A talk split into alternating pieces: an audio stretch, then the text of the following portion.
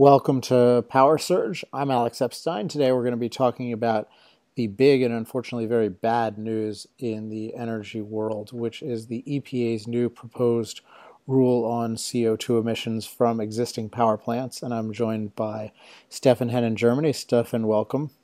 Hello, nice to be back. All right, so what is this rule?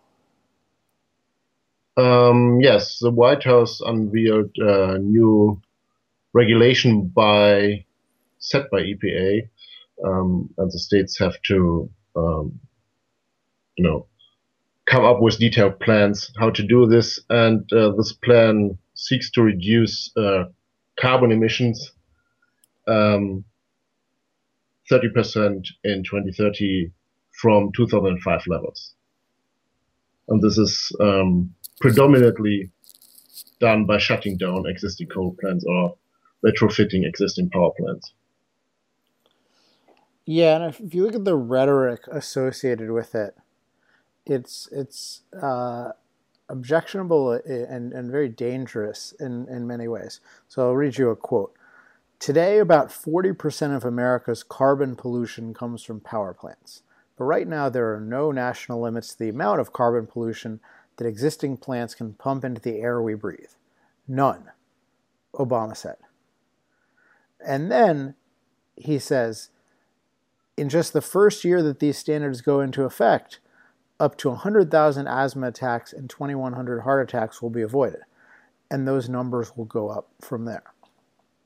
So, one thing about this is that this is just a deliberate manipulation because one reason why many people, certainly us included, do not regard CO2 as a pollutant is because it has no in any relevant concentration has no negative health impacts. We have many, you know, we we are always having a lot of CO2 in our lungs. The, the amounts that we're talking about from power plants are trivial compared to just what we'll normally have in our lungs. And it's just, you know, studies will show that maybe at 10, 20 times the levels we have in the atmosphere now, it can be uh, in issues. There's absolutely nothing that this has to do with 100,000 asthma attacks or 2,100 heart attacks, except if what you're doing is saying, well, if we shut down, if coal, if you're expecting that coal plants being shut down will be part of this, then you can connect those asthma attacks and heart attacks. Now, even then, that itself is bogus uh, because, well, I'll ask Stefan, what is the what is the status in terms of the the actual scientific validity of saying, you know, this many coal plants cause this many asthma attacks or heart attacks? I mean, these are model numbers, um, and you can see like I think around 700,000 heart attacks plus per year in the United States take place. Um, and just claiming to reduce the number of uh, heart attacks by a trivial number like 2000 that wouldn't even show up in the in the background noise of uh, statistical variability. And um, yeah it's not clear how these uh, numbers uh, are calculated from this quote of course. Uh, obama probably doesn't know how they are calculated. And these are these are modeled assumptions made by epa staff you know to show some additional benefit to shutting down uh, coal power. Uh, one thing that, that any kind of expert body or somebody reporting their findings needs to explain is how the heck you know what you're claiming to know. Is this something because it's they act as if well they you know someone came into the hospital and said oh I came into the hospital because I had a heart attack because there was a coal plant near me. I mean how as as you've pointed out to me how often does that happen? How often does a doctor say, "Oh, this heart disease person, uh, it was because of, you know, a coal plant"? Um, they're probably a lot more likely to do it because of smoking, by the way, which President Obama is very well known to be a, a personal proponent of, um, which is interesting. Which goes to the fact that if you care about these things, it is insane to focus on the by this the dubious relationship between any of this and byproducts of producing you know energy that's necessary for life and it should be focused on if you actually want to deal with these things you should focus overwhelmingly on personal behavior understanding asthma better, including why asthma, even in, asthma has gone up in places where emissions have gone down. Um, so it's just a, is a complete smokescreen. But just so there's just so much dishonesty in trying to demonize the impacts of fossil fuels in general through these kinds of bogus studies that aren't in false correlations, but then in particular with something with a known non-correlation just by distorting it and by calling it carbon pollution. This is a de- deliberate verbal manipulation, and you can tell that they've been uh, doing that lately.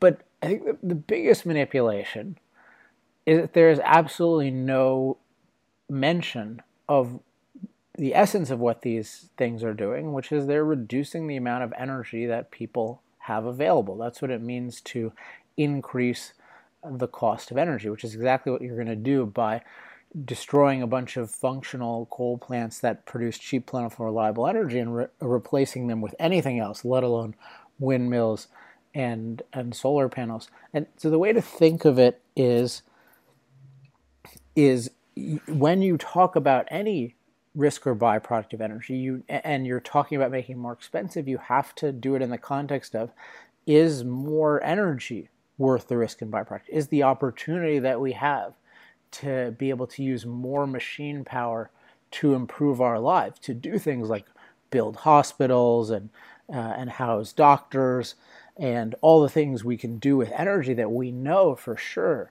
benefit human life? Are, are those opportunities worth throwing away or preventing people from having for the sake of these things. But if you just talk about one side of the equation, it just sounds like, oh well, it's just it's just a pure risk or pure negative that has no uh, positive, whereas it's an immense positive with this incredibly speculative negative, and nobody's talking about the positive. And this is a big theme of my book that the whole way we think about energy is wrong because you don't think we don't think of the positive benefit of having more energy.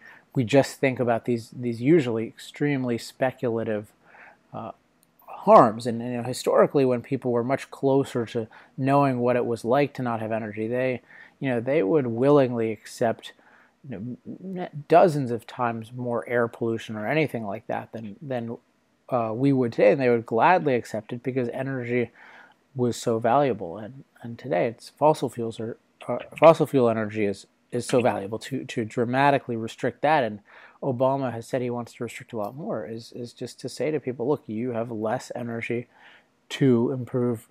Uh, your, your life and and uh, you know the United States where we have particularly cheap natural gas just because of the way the market works and it's not really a world market. Um, you know, if, if other countries in particular tried to this would do this, you know, say China, uh, it would be you know that much more dramatically destructive. I mean, so one way of, of thinking of it is you can say, well, I have a new plan that will uh, reduce auto-related deaths by preventing the you know the cars that are not uh, you know the, the, cars that have the lowest safety ratings which isn't to say they're unsafe.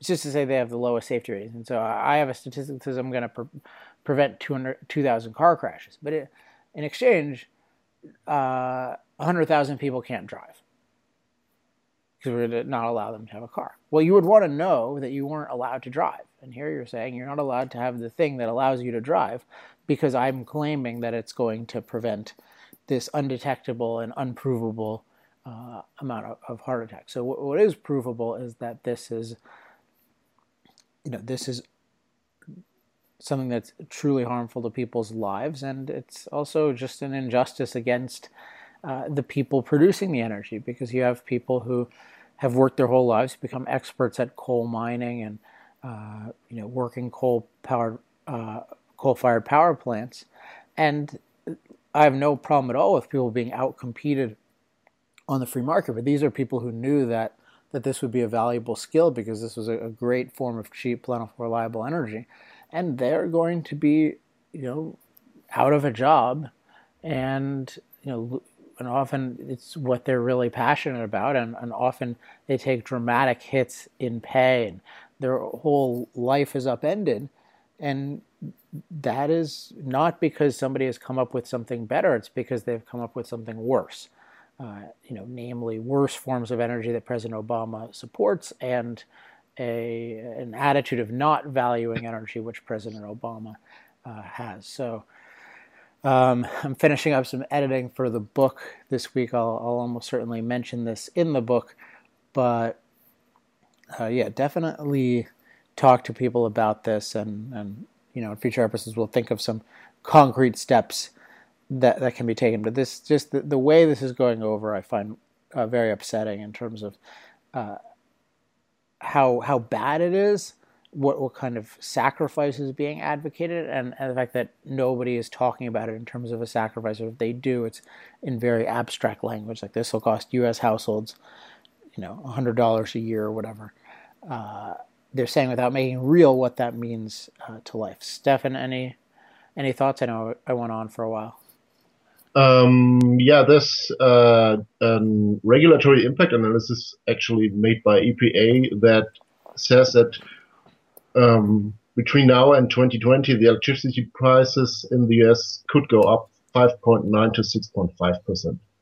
So if you think this is zero cost or as uh, Nobel Prize winning uh, economist Paul Krugman claims in the New York Times this will actually be stimulating. You know, there are actual costs. Even the EPA admits this. Um, part of them admitting that is not make. I mean, it, it, the whole discussion of that issue does not make clear though what it what it really means.